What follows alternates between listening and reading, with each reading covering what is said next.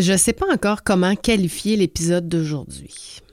Est-ce que c'est un épisode théorique, scientifique, spirituel? Mais ben, en fait, je pense que c'est tout ça en même temps. Mais je pense surtout que c'est un épisode qu'il ne faut pas que tu écoutes juste avec tes oreilles ou avec ta tête, mais aussi avec tous tes sens. Tu vas comprendre à la fin de l'épisode, j'explique qu'est-ce que c'est tous ces sens. D'ici là, aujourd'hui, je te parle d'efficacité personnelle et du sens dans son sens large, son sens figuré et son sens instinctif. Bring me the next shiny new thing. Bienvenue dans mon univers. T'es un acteur, une actrice de changement où tu veux le devenir. T'as plein d'idées, mais tu te fais dire on l'a essayé puis ça marche pas. Tu veux faire les choses autrement et avec bienveillance, alors t'es à la bonne place. Pour faire changement, c'est le podcast sur la transformation personnelle et organisationnelle. Je te partage tous mes trucs, mes outils mes conseils, des exemples concrets de transformation pour que la gestion du changement, ça soit plus une fonction, mais une compétence. Bienvenue dans mon univers. Salut, salut, j'espère que ça va bien aujourd'hui. Donc, je veux d'abord commencer cet épisode en te remerciant pour tes bons mots depuis quelques jours, quelques semaines, parce que vous avez été plusieurs à m'écrire que vous admiriez mon courage de m'assumer, puis honnêtement, je m'attendais au contraire. Il y a deux semaines, alors que j'ai parlé de, euh, du fait que je, je killais ma formation, euh, en fait, je, ne croyais pas avoir ce retour-là, puis euh, je suis agréablement surprise. Et je réalise que c'est toujours payant d'être en cohérence avec soi-même. J'ai d'ailleurs pour ton information, parce que je parlais de ma masterclass gratuite, je suis en train de planifier ça pour le 24 février prochain, la formation sur les six étapes en transformation organisationnelle pour réussir son, humainement son changement. Donc, 24 février prochain en avant-midi, c'est gratuit. Euh, si ça tente, et intéressé par la transformation, la gestion du changement, puis que tu es disponible, ben écoute, c'est tout l'avant-midi. Le lien est dans les notes d'épisode. Parlant de cohérence, aujourd'hui, on parle de sens. On parle d'efficacité personnelle aussi, mais on va beaucoup parler de sens. Parce que pour moi, quelque chose qui fait du sens, c'est quelque chose qui est en cohérence avec une autre chose. Ce qui m'amène à une première question. Est-ce que tu cherches à donner du sens à ce que tu fais? Soit du sens à ta vie, du sens à ton travail, en fait, du sens. Puis écoute bien ceci. L'efficacité pour l'être humain, c'est une préoccupation majeure qui correspond à la volonté de transcender sa propre mort.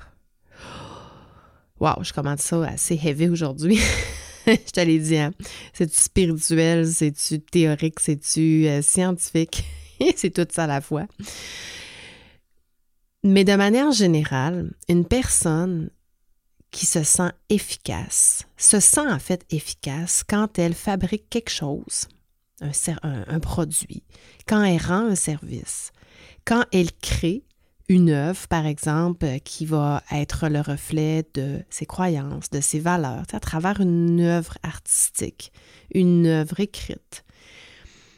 Mais cette œuvre va bénéficier à d'autres personnes quand on est dans ces postures-là, notre vie fait du sens.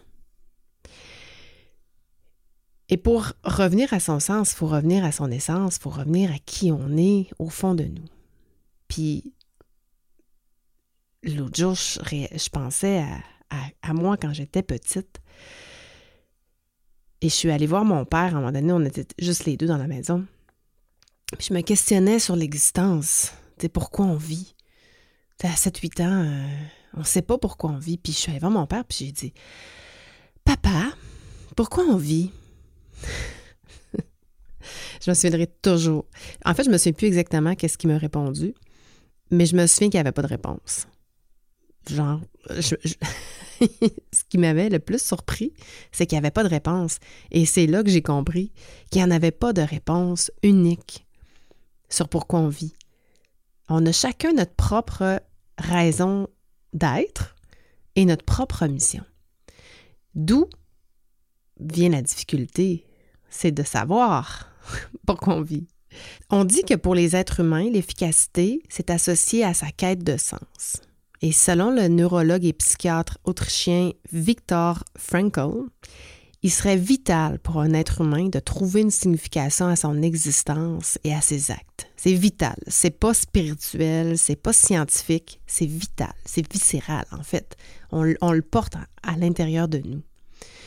Et pour l'être humain, la quête de sens présuppose un besoin de transcendance qui l'invite à se dépasser en s'engageant dans des causes qui l'obligent à se décentrer, à se détacher de ses intérêts personnels pour se concentrer ou, en fait pour concentrer ses efforts sur quelque chose qui est plus grand que soi.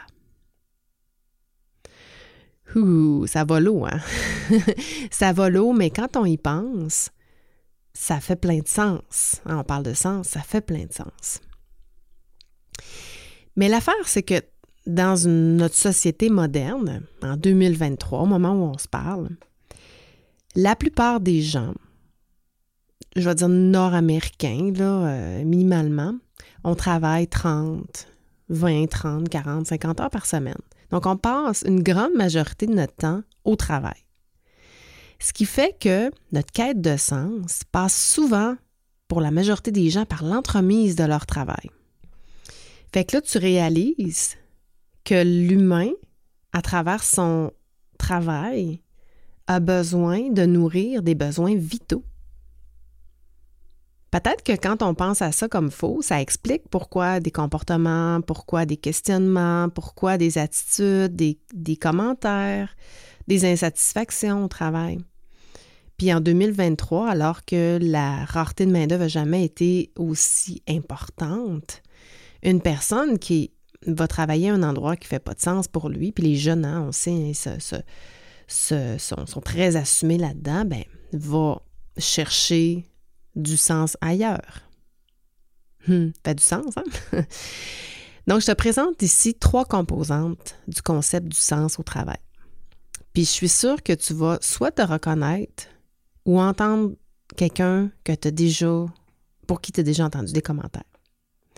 Puis oublie pas que la quête de sens, c'est vital pour l'être humain, humain. Donc, ces trois composantes-là sont la signification. Donc, la première, c'est la signification, c'est-à-dire la connaissance et la compréhension qu'un individu a de son travail ou de son emploi. La signification. La deuxième, l'orientation. L'orientation, c'est qui est, qui est l'utilité qui est perçue de son travail et les résultats recherchés, c'est-à-dire l'intention ou encore les raisons pour lesquelles on travaille. Donc, notre orientation. Et enfin, la cohérence. Oui, cette fameuse cohérence, qui est le degré de connexion entre les différentes expériences vécues au travail ou entre le travail et les autres aspects de sa vie personnelle. En fait, le travail, ça offre la possibilité à une personne de se définir socialement. Parce que l'emploi, ça nous procure un statut social. Tu n'es pas juste un employé quand tu es au travail. Tu es aussi un employé quand tu es dans ta vie personnelle. Ça te permet de te positionner par rapport aux autres. C'est ton identité. Hein? Quand tu, euh, tu rencontres des gens, ben, euh, dans tes interactions sociales, ben, tu vas te définir, ton, ton, ton statut va te suivre. D'ailleurs, les gens vont dire Qu'est-ce que tu fais dans la vie? Bon, je suis une infirmière, je suis une professeure, je suis une consultante, je suis euh, une directrice de, des ressources humaines, je suis entrepreneur, etc., etc.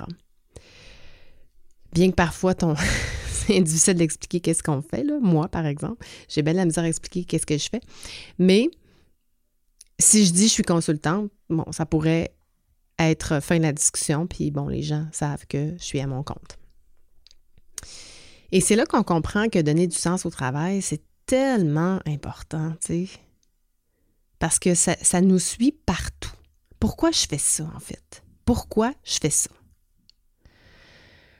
Puis je me souviens quand je travaillais chez Stracker, une entreprise où on fabriquait, euh, je, parle au passé parce que Stracker, cette division-là n'existe plus, mais on fabriquait des lits dans les hôpitaux, les lits Stracker, tu connais peut-être, c'est des lits qu'on voit d'ailleurs dans les films, euh, euh, dans, presque tous les hôpitaux du monde.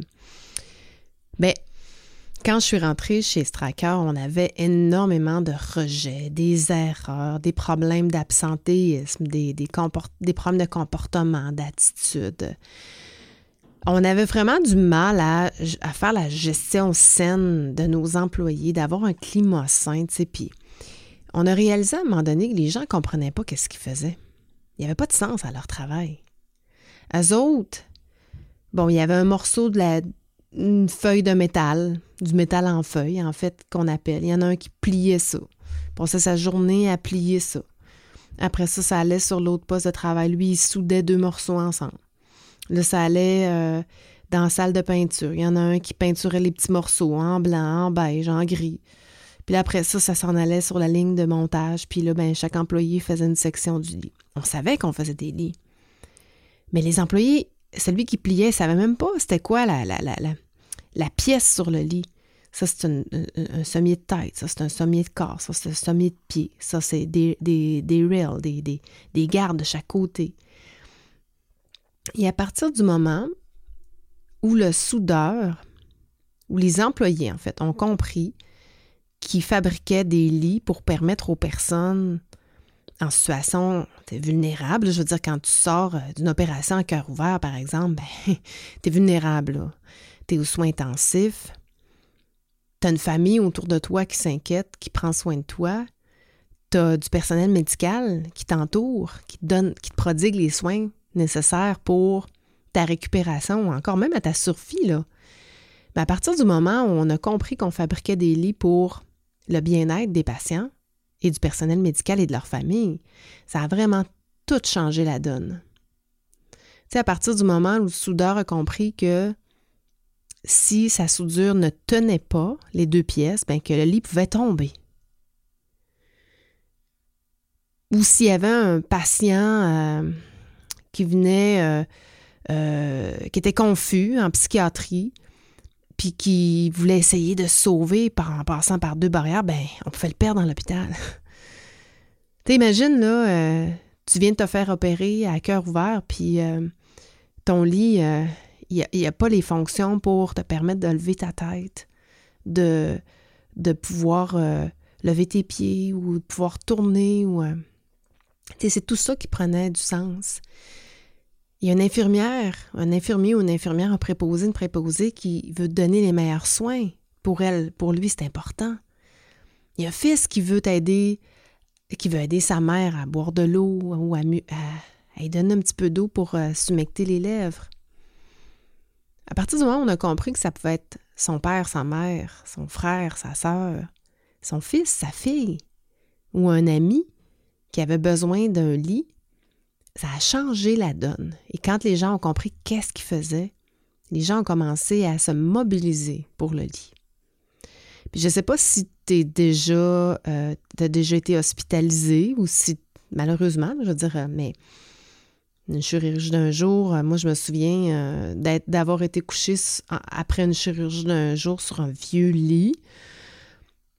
J'avais mal au dos. J'étais vraiment hyper inconfortable. J'étais chez Stracker à ce moment-là. Puis j'ai vraiment compris l'utilité et l'importance d'un lit. Puis j'avais pas un lit Stracker. Puis j'aurais bien aimé ça avoir un. Euh, mais voilà, il n'y en avait pas disponible. Bref. Il y avait tout un écosystème qui dépendait de gens, en qui dépendaient du lit. Puis les gens, le bien-être de ces gens-là. Et là, les gens, quand on a commencé à introduire ça, puis à les, à les conditionner, à, y penser, à leur expliquer, mais là, les gens ont commencé à être fiers de ce qu'ils faisaient. Mais pas juste à être fiers, mais à s'impliquer avec leur cœur, dans leur soudure, dans la façon qu'ils pliaient, le métal, dans la façon qu'ils peinturaient la pièce. C'était important, ça devenait important. Rappelons-nous les trois composantes. Leur travail devenait significatif, utile et cohérent avec les autres aspects de leur vie.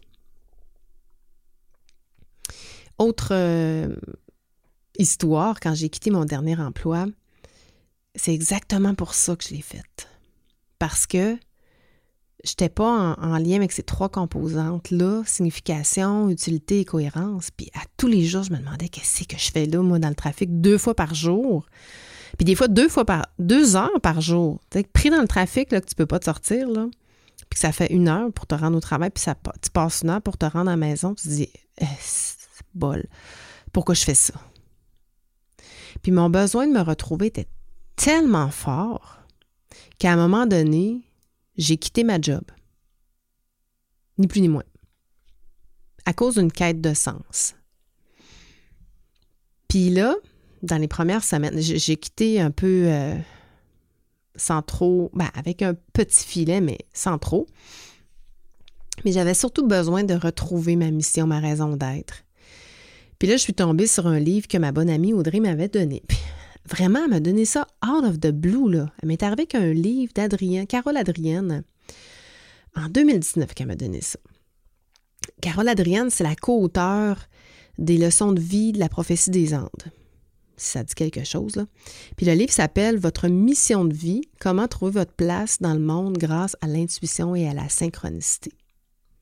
Bon, un titre un peu spirituel aussi, mais c'est un livre de 400-ish, euh, quelques pages. Puis quand j'en ai lu 118, j'ai arrêté là. C'était assez. C'était assez. J'avais mes questions, en fait, mes réponses, la réponse à mes questions. Puis ces 118 pages-là m'ont permis de poser des actions. Puis entre autres, Carole Adrienne, elle nous demande de faire toutes sortes de réflexions, euh, pour nous aider à retrouver du sens puis à retrouver notre raison d'être. Notamment sur euh, nos passions quand on était jeune, les rêves qu'on voulait réaliser, etc. Moi, il y avait entre autres euh, euh, de faire de la scène. Moi, je, je, je, rêvais faire du théâtre, faire du cinéma, faire de l'animation. J'ai toujours regretté de ne pas avoir fait des communications ou fait l'école, ces, écoles-là. D'ailleurs, si je fais du podcast aujourd'hui, c'est un peu à cause de ça, parce que c'est quelque chose que moi me, me, branche, en fait. Mais tout ça pour dire que cette journée-là, j'ai regardé sur Internet, j'ai regardé les maisons de théâtre qu'il y avait à Québec. Il y avait la maison, le théâtre jaune. Je me suis inscrite right away. Je me suis inscrite à un cours de théâtre. Bon, j'en ai pas fait une carrière, j'ai fait une session, on a produit, euh, réalisé une pièce qu'on a, euh, a donnée un soir comme ça euh, à nos amis, à nos familles. Donc ça, moi j'ai réalisé quelque chose que, mais je suis allée chercher l'essence que j'avais en dedans de moi. J'avais besoin de, on parlait de création, d'œuvre, donner une œuvre. Ben j'avais besoin de ça. ça a passé cette fois-là par le théâtre. Après, il y a eu la pandémie, puis il y a eu toutes sortes de choses, fait que ça ne s'est pas poursuivi, mais bon, ça, c'est une autre histoire. Puis une autre chose qui est très pertinente dans ce qu'elle a dit, Carole Adrienne, qui m'a beaucoup allumée, c'est notre raison d'être, c'est comment nous vivons notre vie et non pas quel rôle nous y tenons. Notre raison d'être, nous la trouvons chaque fois que nous faisons le choix d'être vraiment qui nous sommes. Et c'est dur d'être qui nous sommes. C'est dur parce que des fois, on ne sait même pas on est qui. Puis c'est hyper fondamental. Et même quand on est au travail, on doit continuer à être qui on est. On ne peut pas être deux personnes. On ne peut pas être une personne au travail puis une personne à la maison. Il faut amener de la signification, de l'orientation, de la cohérence dans ce qu'on fait. Puis le travail, c'est une chose, mais ça doit être en cohérence avec les autres sphères de notre vie. Et euh, elle nous en partage huit des sphères. Il y en a, j'imagine, il y toutes sortes d'exercices qui existent sur le, sujet, mais puis je t'invite à le faire. Huit sphères, tu peux prendre. Euh, c'est quand même assez facile à faire. C'est pas tant l'exercice que la réflexion autour, mais tu fais un cercle, comme une tarte, puis tu la divises en huit.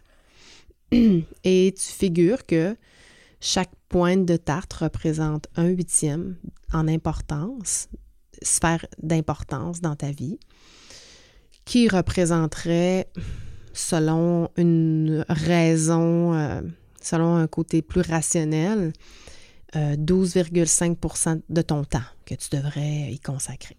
Et peu importe le temps, c'est juste pour, avoir un repère.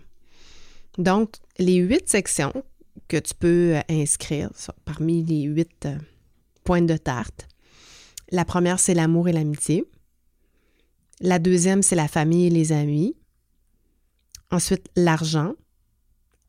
La santé en quatrième. Les milieux de vie en cinquième. Plaisir et loisirs en sixième. Carrière. Spiritualité et mission de vie en huitième. Donc, l'exercice, c'est d'évaluer pour chacun d'eux d'abord ton niveau de satisfaction de 1 à 10. je m'excuse, j'ai, je sors d'un rhume, j'ai, euh, la, voix euh, cassée un peu, puis la difficulté à, à parler. De 1 à 10, ton niveau de satisfaction pour chacune de ces huit sphères. C'est un exercice qui n'est pas simple de s'évaluer, mais tu vas voir que c'est très euh, révélateur.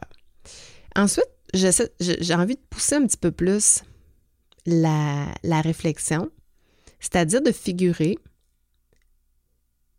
environ combien de temps tu vas consacrer à chacune de ces pointes de tarte-là dans une semaine? Combien d'heures?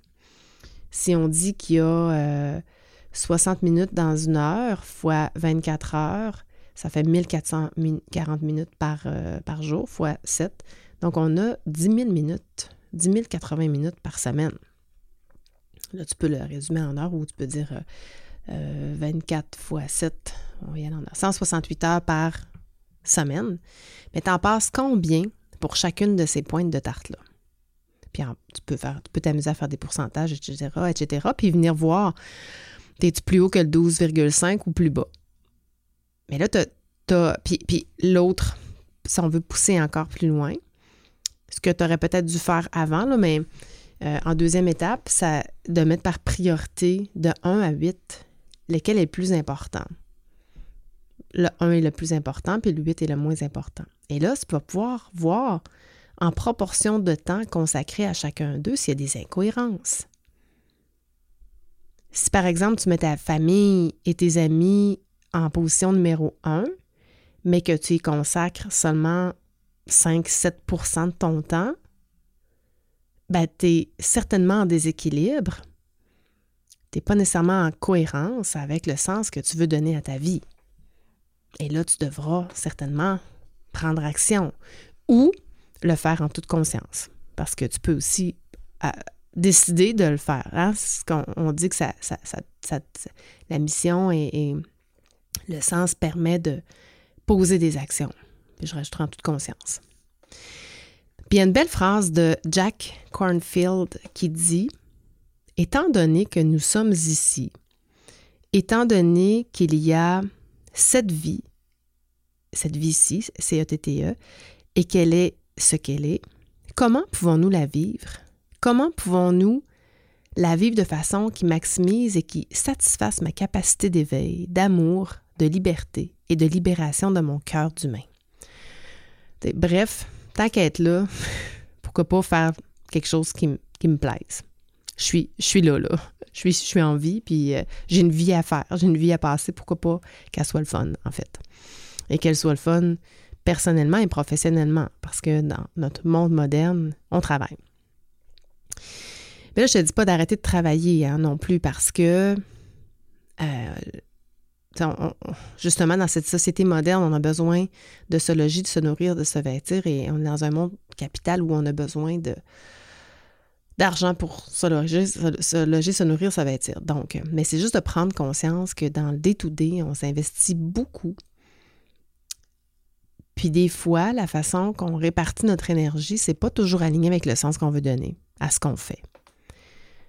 Mais le but, c'est de prendre conscience, encore une fois, de tout ça.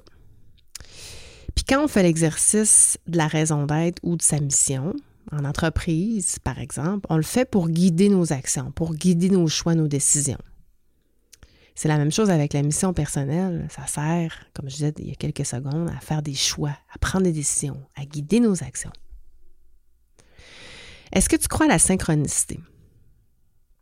Même à la synchronicité, je dirais des sujets, des sujets de l'heure. C'est drôle parce que moi, on dirait que par période, il y a des sujets qui, se manifestent tout bonnement partout où je passe. Mais en fait, la, mission, présentement, dans les dernières semaines, autant pour moi que pour mes clients, pour mes entrepreneurs en démarrage, pour mes amis, on dirait que ça a été très fort, très criant de revenir à cette mission-là. J'ai fait un exercice, par exemple, avec un, client, euh, mission, vision, valeur, puis c'était vraiment, vraiment hot. Sérieusement, j'étais fière d'eux parce que ils ont osé être qui ils sont. Puis ça a donné des super de beaux résultats qui sont complètement différents puis propres à eux. J'accompagne aussi euh, Nancy, que j'adore, euh, qui a une mission excessivement forte, beaucoup plus grande qu'elle, c'est-à-dire de combattre l'oppression dans le monde. toutes ses actions sont, sont en lien, sont en cohérence avec sa mission qui est, wow, extraordinaire. Récemment, euh, dans la semaine dernière, en fait, j'ai réalisé une capsule pour une amie qui est en train de faire un, projet, mettre en place une nouvelle plateforme. Eux autres, font, et ça s'appelle Les Shapés. C'est deux euh, super belles jeunes femmes très dynamiques qui, euh, aident les femmes à, à, voir l'entraînement comme un allié dans le fond et à, faire en sorte que tout le monde se sente bien, mais que l'entraînement devienne un motivateur pour t'énergiser, etc., euh, etc. Puis là, ben, il y avait sur la plateforme, il y a des zones d'experts, puis ils veulent parler de la santé, puis bon, tout ça. Fait qu'on a parlé de mission et de, de sens et de cohérence. On a parlé de ça, c'était vraiment super intéressant. Puis j'ai souvent la chance aussi avec mes, mes, étudiants en démarrage d'entreprise de revenir là-dessus. Puis, puis autant Jessica qui m'a posé la question qu'eux autres, ils disent Mais c'est dur de, de, revenir à sa mission. Puis comment on fait pour savoir c'est quoi notre mission, Vicky? Puis, euh, ben, Jessica, quand elle m'a posé ça la semaine passée, spontanément, j'avais, j'ai pas la réponse scientifique. Je sais pas. Mais spontanément, pour moi, tu es sur ta mission quand tu as la chair de poule. ni plus ni moins. Tu sais, le poil de lèvres, littéralement, là, c'est physique. Tu le sens, un frisson. Puis à chaque fois, puis je te dis, je l'ai vécu au moins 15 fois dans la dernière année, dans les six derniers mois, je vais dire, c'est pas 20. Puis à chaque fois que la personne en, avant de moi arrivait dessus, wow, il y avait un effet, là, c'est, c'est plus dans la tête, c'est vraiment dans le corps, c'est dans la chair de poule, ni plus ni moins. Puis au début, les gens sont dans leur tête. Ils sont pas capables de mettre des mots de, dessus des fois, on a de la misère. Puis à Mané, c'est ça. Ouf, c'est ça, ça vient. On est dessus à se questionner, puis on peut aider les autres. Hein? Pourquoi? Pourquoi? Puis ça aide vraiment, mais fondamentalement, on, sait pourquoi on fait les choses. Il faut juste se poser les bonnes questions. Puis là, ben, j'ai quelques questions d'ailleurs pour toi que j'ai envie de te poser qui peuvent te guider à si tu as du mal à, saisir ta mission, ta raison d'être sur cette terre qui va te permettre de transcender vers la mort. Puis ça, ce que ça veut dire, c'est si je meurs demain, qu'est-ce que je veux avoir accompli? Quelle empreinte je veux laisser sur la terre? C'est ça, transcender sa mort. Et d'ailleurs, une de mes questions, c'est qu'est-ce que tu veux te dire sur ton lit de mort? Qu'est-ce que tu veux dire? Est-ce que tu veux dire ah, j'aurais donc dû mettre plus d'efforts pour faire plus d'argent. Ah, j'aurais donc dû me payer une plus belle, une plus grosse voiture. J'aurais donc dû avoir la plus belle maison du quartier. Tu, vas-tu vraiment vouloir te dire ça? Ou bien tu vas vouloir te dire. Puis on voit des Steve Jobs, des grands noms, tu sais, qui, d'hommes d'affaires qui ont, ou de femmes d'affaires qui ont, qui ont grandement réussi dans la vie, mais ce qui se dit, c'est crime, j'aurais donc dû passer plus de temps avec les gens que j'aime, avec mes enfants, avec ma famille, avec mes amis. J'ai manqué. J'aurais donc dû enseigner telle ou telle valeur à mes enfants pour qu'ils soient de meilleures personnes. Ça, ça t'aide à revenir à ta raison d'être. Donc l'efficacité, personnel. Il faut être efficace dans la vie si on veut accomplir notre mission, si on veut servir notre mission. Faut pas perdre de temps. Faut pas remettre ça plus tard. Faut faire ça maintenant. Puis là, je vais terminer avec le sens. Qu'est-ce que c'est que le sens? D'abord, on dit qu'on en a cinq des sens. Hein, on a le toucher, le goût, la vue, l'odorat et l'ouïe. Mais pourquoi on parle d'un sixième sens? Moi, je pense sincèrement que c'est révolu les cinq sens. On en a bien plus que ça. Puis en fait, je vais t'en nommer, mais je, pense qu'on en a encore plus que ça. Mais quand on prend action, quand on, on prend des décisions, c'est pas ces sens-là. D'autres sens qui vont nous aider à prendre action. Je pense entre autres au sens émotionnel, hein, avec les émotions de base avec lesquelles on peut faire tout plein de mélanges de couleurs. La joie, la colère, la peur, la tristesse. Un peu comme les couleurs, euh, couleurs de base. Le sens instinctif. Hein, on ne voit pas, mais on sent. Hein, c'est nos sens et nos antennes. Il y a le sens de la direction aussi, hein? le nord, le sud, l'ouest, l'est, hein? tout ce qui est la nature, le soleil, les vents, le froid, le chaud. Puis il y en a un paquet d'autres, j'en suis certaine. Mais c'est pas parce qu'on voit pas avec les yeux, qu'on n'entend pas avec les oreilles, qu'on sent pas avec le nez, qu'on goûte pas avec la langue, les papilles, qu'on touche pas hein, la ce qui est tangible, qu'on ne sait pas. C'est pas parce qu'on n'a pas ces cinq sens-là qu'on ne sait pas. Puis les cinq sens, c'est une chose, mais quand on s'amuse avec le mot sens, écoute, on peut, euh, avec Jessica, on s'est amusé, là, on a donné plein de sens au sens, en fait. Puis on trouve plein de significations, notamment faire du sens, son why, sa mission.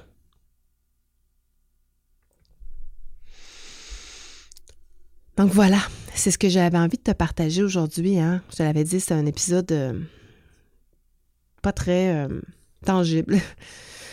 Euh, rien de scientifique, tout instinctif et senti, je dirais. J'espère que ça t'a fait réfléchir, que ça t'a amené ailleurs pour quelques instants. J'espère que l'exercice aussi de la pointe de tarte, tu vas le faire et que ça va te permettre de faire des prises de conscience. Je pense que c'est bon de le faire au moins une fois par année, si ce n'est pas deux fois par année, de faire son baromètre. Est-ce que je suis en équilibre, en déséquilibre avec, avec ma raison d'être? Est-ce que j'ai pris les bonnes décisions dans les dernières semaines, dans les derniers mois, dans les dernières années? Qu'est-ce que je peux corriger? Est-ce que dans mon entreprise, on offre la possibilité aux gens de s'accomplir, de faire du sens avec, d'être en équilibre, en cohérence avec leur vie? Est-ce qu'on pose des questions? Est-ce qu'on les amène à nous partager. Et je pense que les entreprises qui vont aller là, dans la plénitude qu'on appelle la cinquième ère là, de, de, la révolution du monde du travail, bien, on va euh, capter l'attention, on va, on va générer un mouvement, quelque chose de beaucoup plus grand que nous au niveau organisationnel. Et que les employés vont, même les plus cérébraux, les plus rationnels, vont vraiment, vraiment, vraiment apprécier. Donc voilà, c'est tout pour moi aujourd'hui. J'espère que tu as apprécié. Puis je te dis à la semaine prochaine. Ciao, ciao.